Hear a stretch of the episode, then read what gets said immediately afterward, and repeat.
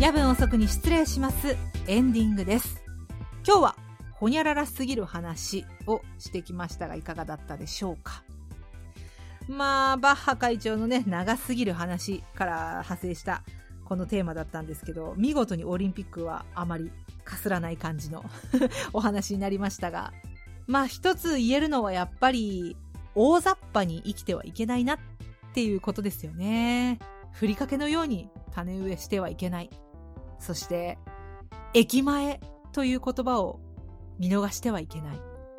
駅前か、駅前でないかは、とっても重要ですからね。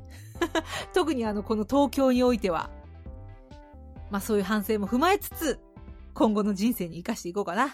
さあ、次回は8月2日月曜日配信予定です。もう8月に入るね。早い早い。メッセージテーマはギリギリ7月内。7月30日金曜日にやぶおそ公式ツイッターで発表します。もちろんテーマとは関係ないメールもじゃんじゃん送ってください。さあ、懺悔の時間だよ。ミッドナイトシャウトもメッセージお待ちしています。あなたの懺悔、愚痴、相談、人に聞かれたくない話もやぶおそなら大丈夫です。